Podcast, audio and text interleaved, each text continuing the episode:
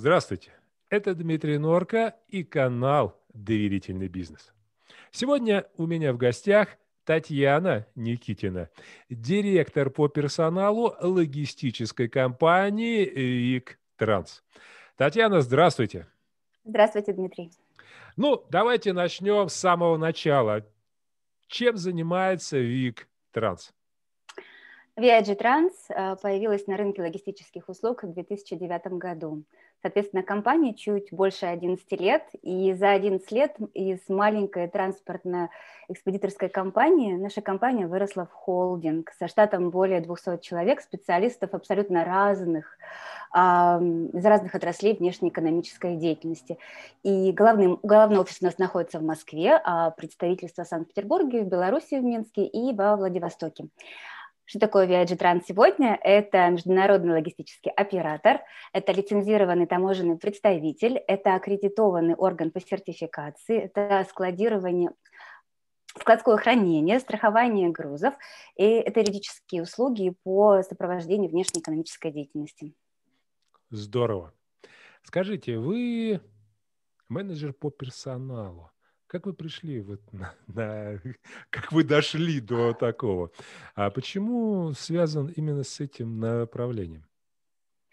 Ну, на данный момент, действительно, как вы правильно обозначили, я являюсь директором по персоналу этой компании. А на самом деле у меня два образования высших, и э, первая специальность у меня преподаватель английского и французского языков, а вторая это как раз HR-менеджер. На самом деле, как вы понимаете, обе специальности, они связаны с э, людьми, и так уж получилось, что по обеим специальностям я и работала, и работаю. И мне удается, на самом деле, быть счастливым человеком в своей профессиональной деятельности, потому что я совмещаю то и другое. До прихода в VIG Trans я работала корпоративным преподавателем английского языка в различных компаниях совершенно разного профиля а, в Москве. А, сейчас на данный момент я авто, да, я работаю, как я уже говорила, директором по персоналу, а как HR, в принципе, я работала в разных а, подразделениях РЖД, Газпром и Русала. Я понял. Скажите, ну, менеджер по персоналу – это такой повелитель человеческих душ, а, человек, который вершит судьбы, э, который, ну, может много что говорить реально много. Но в то же время эта должность, эта позиция требует довольно-таки высокого уровня доверия для того, чтобы э, делать правильно свою работу, э, нужно, чтобы сотрудники доверяли. Что, по вашему мнению, должен делать хороший менеджер по персоналу, чтобы создать вот культуру, ауру доверия? Хороший вопрос, Дмитрий. Спасибо за него. На самом деле, как мне сейчас хочется обратиться к Стивену Кови-младшему, который написал книгу «Скорость доверия». Потрясающая книга, на мой взгляд. И как раз там он говорил о том, что основу доверия составляют характер и компетентность. То есть, как правило, да, в обиходе мы доверие связываем больше что-то с эмпатией, да, связываем больше с какой-то этичностью поведения. А в то же время в бизнесе мы не, можем не говорить о компетентности, поскольку быть хорошим парнем – это не, не профессия, да, как мы говорим. То есть необходимо обладать достаточными компетенциями, чтобы в бизнесе вам доверяли. Поэтому, отвечая на, вас, на ваш вопрос, хочется сказать, что, конечно, первое, нужно обладать необходимыми человеческими качествами. Да? То есть важно вызывать доверие людей, с которыми ты работаешь. Ну а второй момент, конечно, надо необходимо, важно просто жизненно необходимо обладать э, теми самыми компетенциями, благодаря которым люди могут тебе поверить. Но все-таки, наверное, на первую я поставила бы эмпатию. Эмпатия. Угу. А, скажите, а насколько... Ну, вот смотрите, когда мы говорим про лидерство, когда мы говорим про те же продажи, то, как правило, как правило, вот если посмотреть на вакансии, которые размещаются на том же ХХ, то я не часто вижу требования, допустим, сотрудника отдела продаж, что пишут? Энергичный, стрессоустойчивый. Mm-hmm. Вы знаете, когда пишут вакансии стрессоустойчивый, мне так и хочется спросить, ребята, а что вы там делаете? А? Вот, вот за, вам зачем это? Но я не вижу, чтобы э, был такой запрос, э, высокий уровень эмпатии. А он действительно нужен в современном бизнесе сейчас. Вы знаете, а, опять же, наверное, обращаясь к тому же автору, как Стивен Кови, он как раз говорил о том, что результат – это стратегия, умноженная на исполнительность. Действие. Угу. Да, ну, на исполнителя, в зависимости от перевода, да. Угу. Плюс он добавляет такую переменную, как доверие, опять же, да, в зависимости от высокого, от низкого уровня доверия, либо это налог, либо это дивиденды, да, и мы, соответственно, получаем на выходе тот, тот самый результат, который нам необходим. Что касается эмпатии, я боюсь, даже не боюсь, я с радостью могу с вами тут согласиться, потому что полагаю, что ваше мнение подобное же, да, что сейчас как раз в современном мире, когда мы ушли в век цифровизации, да, в эпоху цифровизации, без эмпатии никуда именно во взаимодействии с людьми, именно вот эта командная работа является на данный момент тем самым конкурентным преимуществом э, вот именно в этом жестком бизнесе. Поэтому эмпатия и умение выстраивать правильные доверительные отношения, где бы ты ни был, с коллегами, с партнерами, с клиентами, я считаю, что это необходимая компетенция. Тогда ответьте мне, как вот представитель э, вот этого рынка менеджеров по персоналу, почему так мало запросов вот в в требованиях, в компетенциях. Почему? Есть очень много. Сейчас даже вот модно эмоциональный интеллект, слава да. тебе, Господи, последние два года раскрутили э, вот это все. Да, появились, но вот э, эмпатия, умение э, выстраивать доверительные отношения нету. Нету. И опять-таки, когда мы говорим про э, те же навыки, тех же сотрудников отдела продаж, клиентской службы, э, да, просят умение убеждать, убедительность. Но почему нет таких запросов, как умение слушать? Почему? Вроде бы, когда вот разговариваешь, да, здорово, важно, нужно, но запросов нет бизнеса. Или я просто не туда смотрю? Я как раз думаю, что вы смотрите прямо в корень и смотрите именно туда. И мне кажется, что как раз то, о чем вы говорили, про уровень эмоционального интеллекта, это уже серьезные такие, знаете, подвижки вперед, именно прогресс некий, да, во выстраивании взаимодействия в бизнесе, выстраивании взаимодействия между людьми. Потому что действительно, я сейчас вернусь к эмоциональному интеллекту, действительно ранее были важны более такие, знаете, такие hard skills, да, как мы говорим, то есть важность, mm-hmm. да, д- д- надо достичь цель, нужно достичь определенных показателей в бизнесе. Но сейчас мы видим, и эта тенденция сейчас действительно в российском бизнесе, да, она прослеживается, а, то, что без определенных soft skills, без умения выстраивать взаимоотношения, опять, да, возвращаясь к этому, без как раз вот этого необходимого уровня, эмоционального интеллекта ничего не получается, ты не становишься конкурентным способным на рынке. И поэтому сам факт, что, как вы уже обозначили, да, уже стал чаще звучать про высокий уровень эмоционального интеллекта, это уже говорит о том, а под э, высокий эмоциональный интеллект, да, мы также подразумеваем и умение вызывать и выстраивать доверительные отношения. Это уже говорит о том, что да, ситуация меняется, и она меняется именно в лучшую сторону. Потому что когда говорить про те же навыки, вот я 30 лет обучаю взрослых людей, достаточно долгий период, более полторы тысячи корпоративных проектов провел, огромное количество компаний, корпораций, и довольно часто ваши коллеги перед обучением, допустим, сотрудников отдела продаж делают опросник, чему хотите научиться.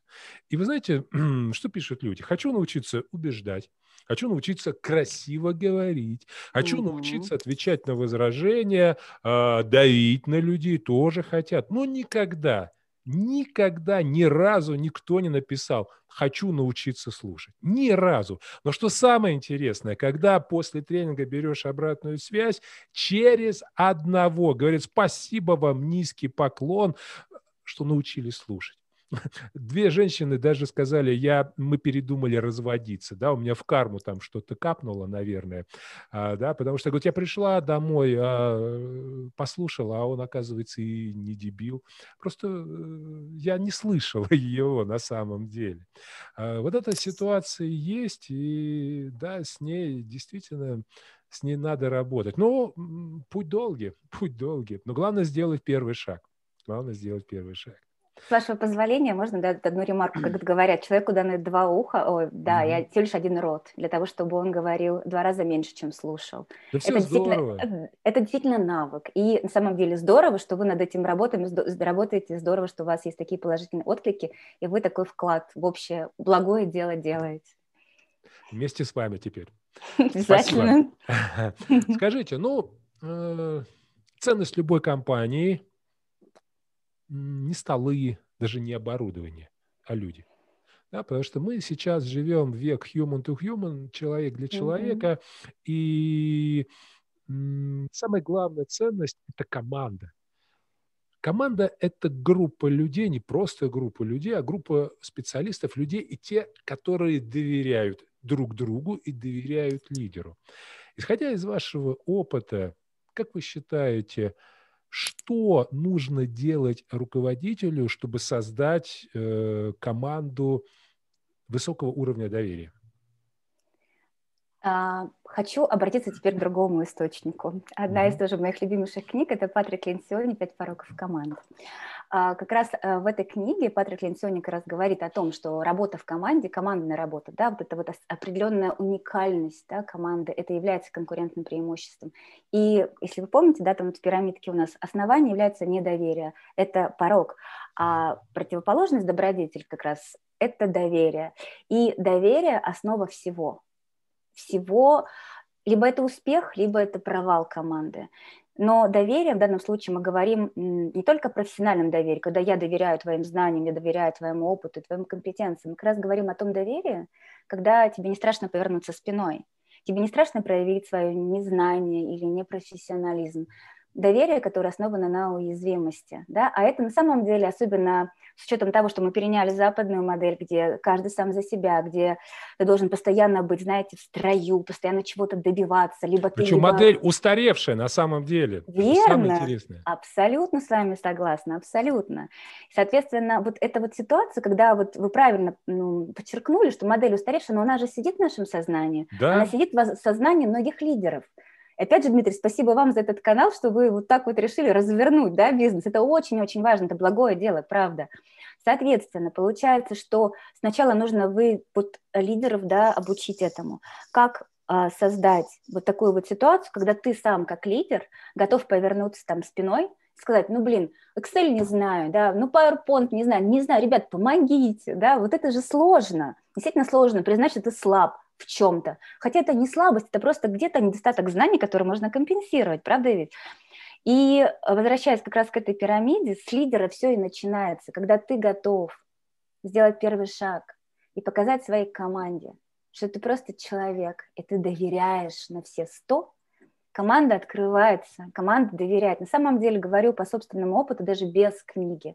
Я когда пришла, уж позвольте, да, приоткрою завесу некую, наверное, там может быть, даже тайным, достаточно сложно было, очень сложно. У меня был некий про уже перерыв в HR. Я была полностью погружена в специфику преподавания, и мне бесконечно это нравилось и нравится. Как выстроить взаимоотношения в команде, которыми руководил другой да, руководитель? Тавтология, но тем не менее, где был другой HRD. Как это сделать? Что ты можешь? Играть роль чью, какую? Пробовать разные модели поведения, управления людьми – Зачем? А какая модель выигрышная? Ты никогда не узнаешь. Единственное, что тогда я приняла как данность, ну, наверное, нужно быть самой собой. Ну, просто быть самой собой. Ну, думаю, ну, по-хорошему, быть неплохой же человек, ну, неплохой. И в итоге за два года вы не представляете, что у нас произошло. Это просто метаморфоза. Верю. Моя локальная команда, моя локальная команда, я их называю, ну, она моя семья. Это счастье, верить, просто приходить вот туда и чувствовать эту энергетику. Ты точно знаешь, что вот это чувство локтя, да, чувство, что ты вот, как, знаете, как вот футбольная команда, все, только вы вместе можете создать результат, не ты один, ты ничего. А вот синергия от этого взаимодействия, она, конечно, стоит дорогого. И вот моя команда как раз, она выстроена на доверии. Они знают мои проблемы, они знают, что у меня где-то там... Да, да даже если ты будешь скрывать, они все равно это видят. Конечно. А тут нет. Мало того, что они видят, а вы еще говорите об этом, да, ну что, ну вот так вот. И они прекрасно знают, что у меня какие-то сложности, они меня всегда поддержат. Всегда.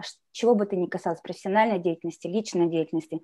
И вот это, знаете, такой вот момент, такой цементирующий составляющий, да, вот э, доверие друг другу, доверие и понимание друг друга, оно дает как раз вот эта вот внутренняя мотивация, да, которая как раз и драйвит людей, позволяет им быть вовлеченными сотрудниками и делать то, чего бы они, может быть, не сделали, не сделали бы в другой команде. Поэтому, отвечая на ваш вопрос, я считаю, что как раз лидер должен проявлять вот эту некую слабость, уязвимость, и быть просто человеком. Уязвимость. Взаимодействие, да, уязвимость, быть просто человеком взаимодействия своей командой. От лидера зависит все. И, как сказали, только поведение руководителя является основополагающим фактором при работе с вовлеченностью персонала. Потому что люди приходят в компанию, а уходят от руководителя. Уходят от руководителя, да. А вы знаете, по поводу есть более, вот я лично знаю, более 38 определений доверия. О, Есть очень много. Да, да, да. Ну, серьезно? я занимаюсь этим серьезно.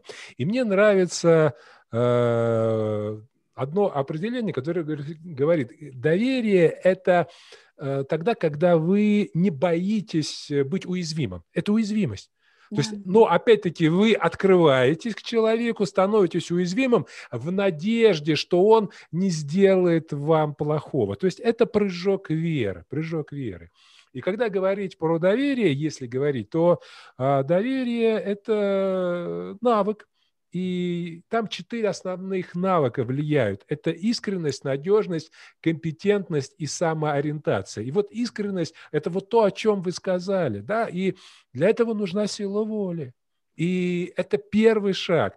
Помните а, знаменитая речь э, свинарки на каком-то съезде коммунистической партии в 40-х годах, когда она вышла перед огромным залом в трибуне и говорит, и стою я тут перед вами, простая русская баба. И все, и дальше больше ничего не надо, залу ее ног.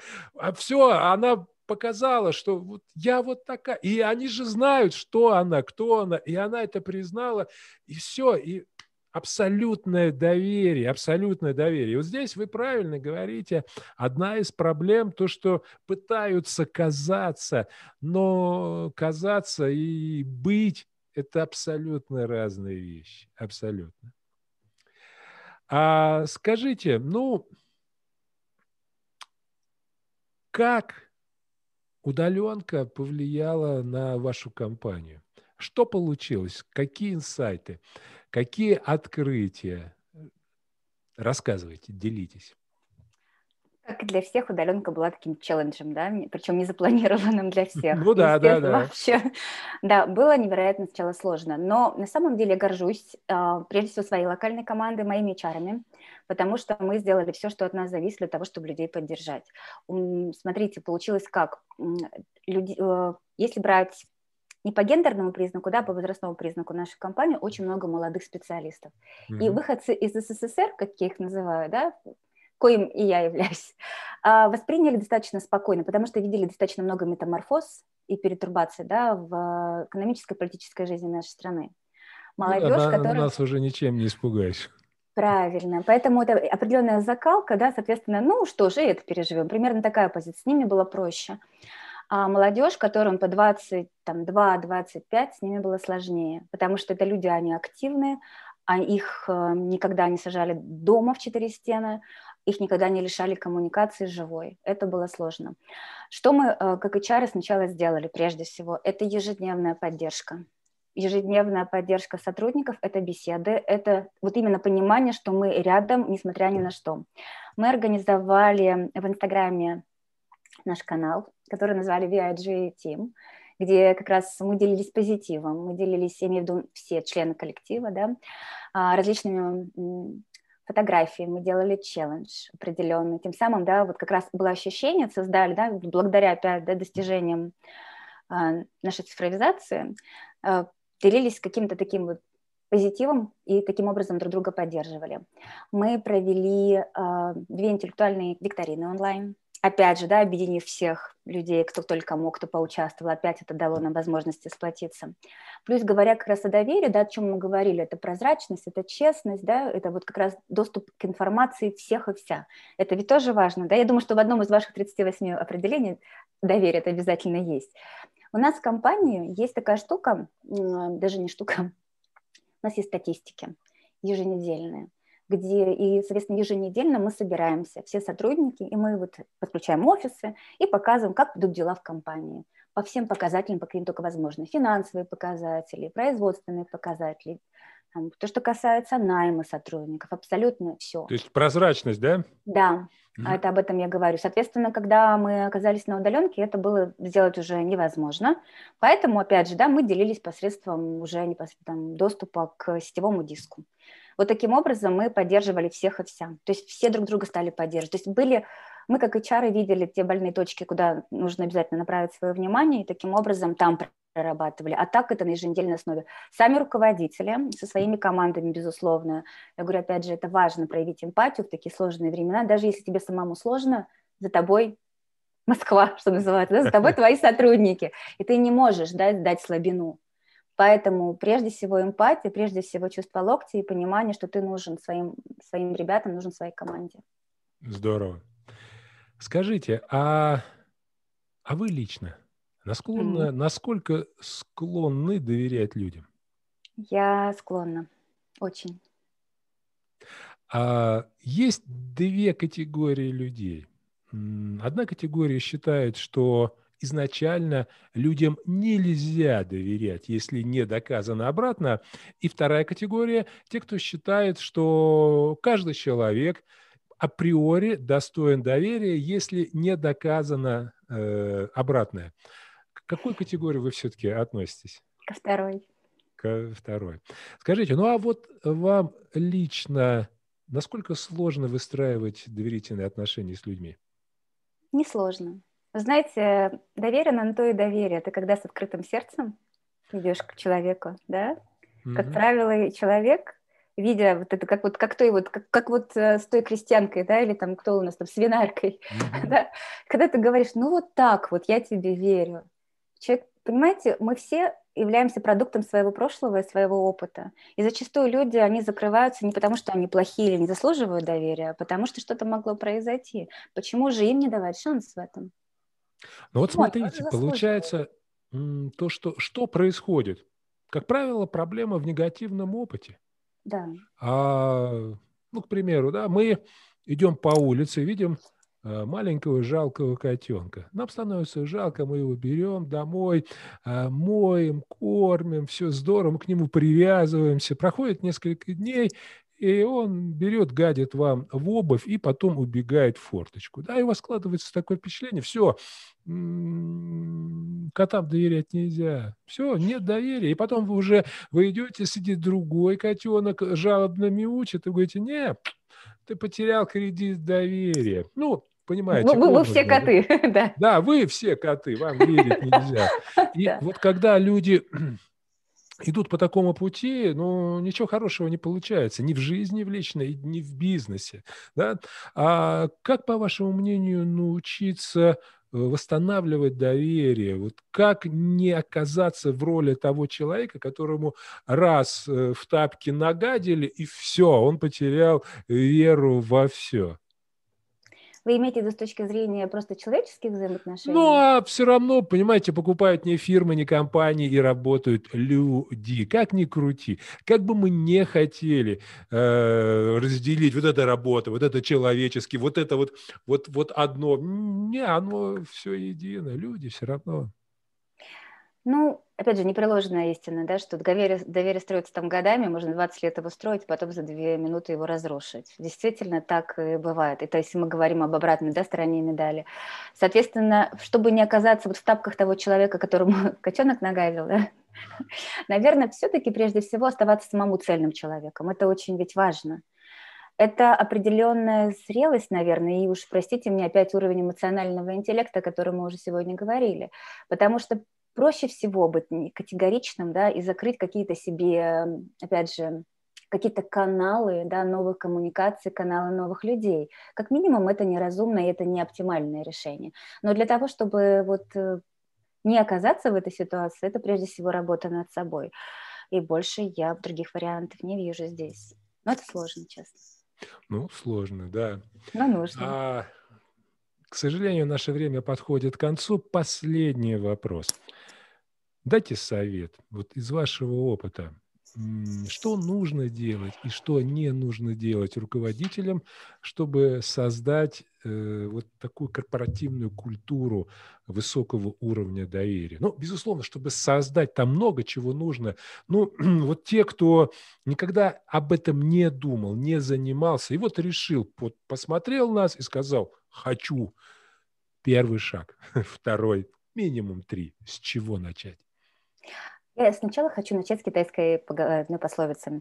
Лучшее время, чтобы посадить э, дерево, э, было 20 лет назад, а следующий подходящий момент – это сегодня. Ну да? Да. Во-первых, никогда не поздно. Это самое главное.